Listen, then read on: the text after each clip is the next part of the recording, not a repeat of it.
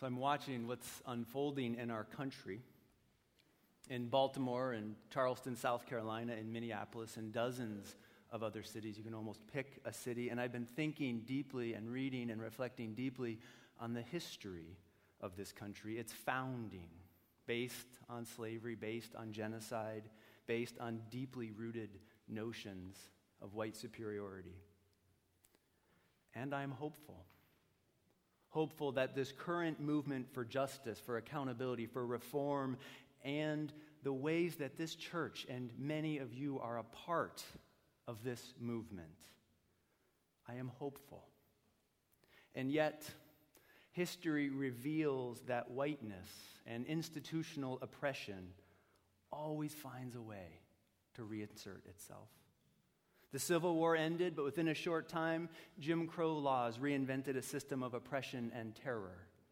In the 1960s, with the civil rights movement, we saw the end of Jim Crow, and in its place, with the so called war on drugs, a new Jim Crow emerged, which brings us in many ways to this moment, which is once again a conversation we must have about the soul of our country. And what I know is that until white people fully confront whiteness and the institutional benefits and advantages that whiteness brings, I am certain that our nightmarish destiny to repeat the patterns of the past that will continue. So though my mind is certainly on Baltimore, on the state of our country, I am not here this morning to focus on Baltimore or on race or on whiteness. I am here to hold a set of religious questions that are wrapped up in that conversation about race and whiteness, in the conversation about the state of our country, but it's bigger than race. And the idea I want to share and talk with you, to you, engage in with you all this morning is this idea, and you've set this up beautifully, musicians and choir, this idea of destiny this idea of fate. Is it our destiny, our fate, to continue to repeat these patterns in our country?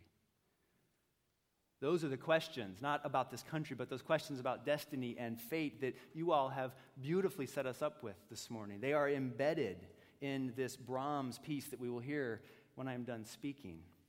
This Brahms piece called the Song of Destiny, Schicksalslied the song of destiny. And boy, you have picked an intense piece, Randy, choir, musicians. Take a look at the lyrics to this piece. They're in your order of worship. You can read along with me if you want. I'm going to read them to you because this is intense stuff, this song of destiny, the vision that's painted here. You, it begins, you, so these are angels, these are spirits, you angels and spirits, you wander above in the light on soft ground, blessed genies, ethereal creatures, heavenly beings. Blazing divine breezes brush by you as lightly as the fingers of the player on her holy string. Fateless, like sleeping infants, the divine beings breathe chastely protected in modest buds, blooming eternally their spirits and their blissful eyes gazing in mute eternal clarity. Oh, these German romantic poets. but there's this picture, this beautiful picture of heaven that's being painted, or a heaven like place with angels and cherubs and, and just bliss and tranquility and peace and joy. I'd like to hang out there for a little while. But then the poem takes a turn, right, and lands in the earthly realm, in the muck and the messiness of being alive, of being human. And then these words cascade over us. Yet there is granted us, and us as human beings, there is granted us no place to rest. We vanish, we fall. The suffering humans, us blind from one hour to another, like water thrown from cliff to cliff for years into the unknown depths.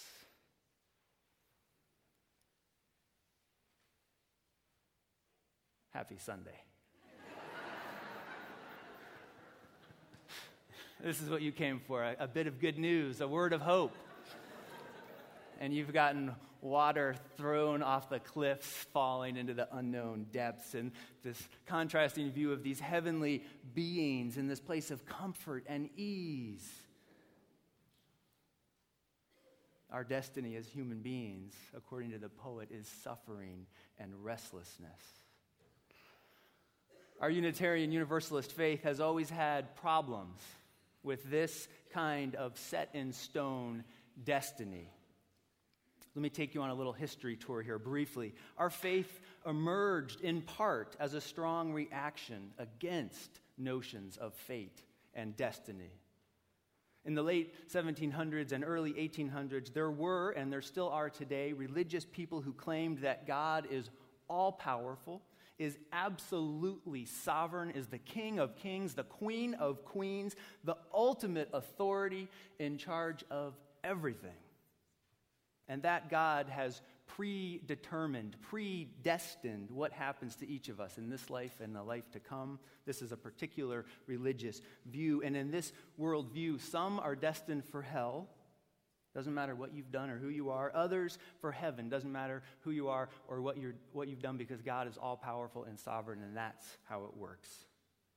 This religious view that things are set, are predetermined, it's pieces of that religious view that led white religious leaders to read the Bible in a particular way and to begin to preach that black people were destined to be slaves. It was God's will, they said. It was predestined, it was ordained, the natural order of things, the way they were supposed to be. It was fate. Our religious ancestors were not keen on this idea of predestination. The universalist, the big hearted, bold, loving universalist, said, Well, God, as we understand God, is too loving and compassionate to send anyone to hell and would certainly forgive us our flaws and imperfections as a loving parent would. And in fact, God wants us to love others as we are held in love. The Universalists believed that ultimately everything and everyone would be reunited with the source of love, with God, if you will. So, really, the early Universalists did believe in a kind of predestination they just took hell out of the equation. They're like, everybody's on the train, you're going to heaven. Now, they, the universalists, I should tell you too, I mean, they did have, there were some steps. Like, if you were a mean person or a bad person, like, you would have to go through some purification processes before you'd end up in heaven. But ultimately, it might be a circuitous route, you'd end up in heaven. So they did believe we were all headed one place, preordained on some level to be reunited with the source of life. The Unitarian side of the family declared that human beings were too good for hell. They declared that human beings could perfect and improve themselves morally and spiritually, and they could grow in the ways of love. The Unitarians believed that nothing was predetermined. Heaven and hell were states of mind and conditions in this world created by human beings. At stake in these different views at stake in these different views. On the one hand, the idea that everything is predestined, it's fate, it's destiny, nothing you can do. On the other hand, this idea that we are saved by love and we can grow in the ways of love, that we have a hand in the unfolding of reality around us. At stake is the issue of human agency and freedom. At stake is the question how much of our lives are destiny? And how much do we shape and control by our hands? As I ponder these two extremes, it's all predestined and we have a lot of control, human agency. I think it's helpful to remember what Bishop Carlton Pearson said when he preached here just a couple of months ago. He said, Shift happens. Do you remember that moment if you were here? Shift happens. And he was playing with words. He's a, he loves to play with words. Shift happens. So there's predestination, predetermined things, fate, human agency, and then in the middle, what's true is that shift happens. Another way to say it is there's a lot we don't control. Gigantic tectonic plates in the earth and the land, they buckle. It is terrifying and heartbreaking, and buildings and lives collapse. Humans are not in control. Tectonic plates can shift and buckle in our own hearts and spirits as well. Something happens in our lives, and in a moment, the future that we have imagined begins to dissolve.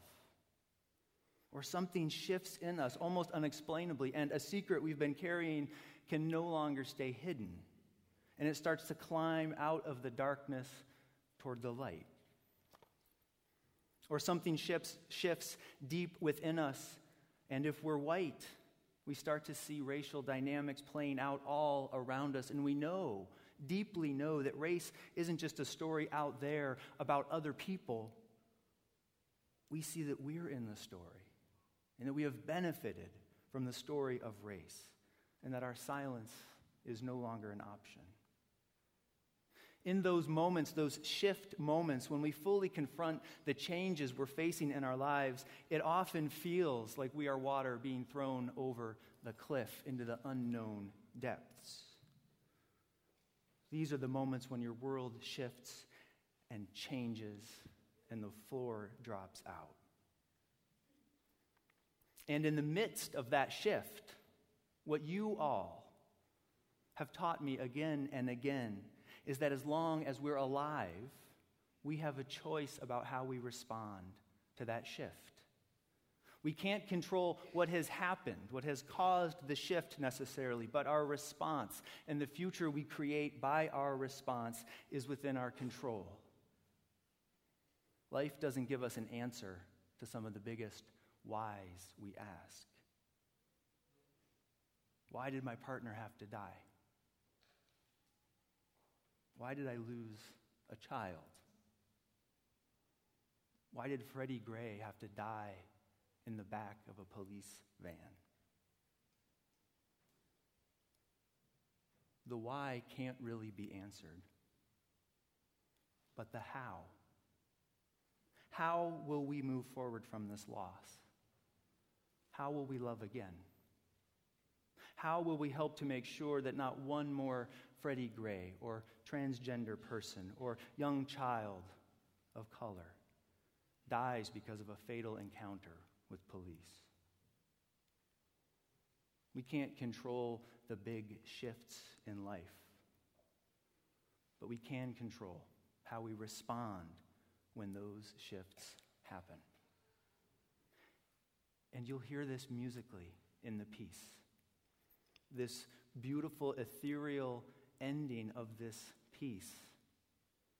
I hear it as a reminder that we are human and there is much that is out of our control. We are indeed many times water cascading down, suffering, but that we are not destined to fall forever. Our hands, these hands, can crack open the doors of heaven, and together we can co create with the Spirit of life something beautiful here on earth. We tumble and struggle at times, of course we do, but as we reach for one another's hands and walk together, we know, we know that despair is not the last word. Destiny is not set. We can't change the past, but the future. The future is shaped by the answers and the actions and the responses that we are holding in our loving hands. Amen.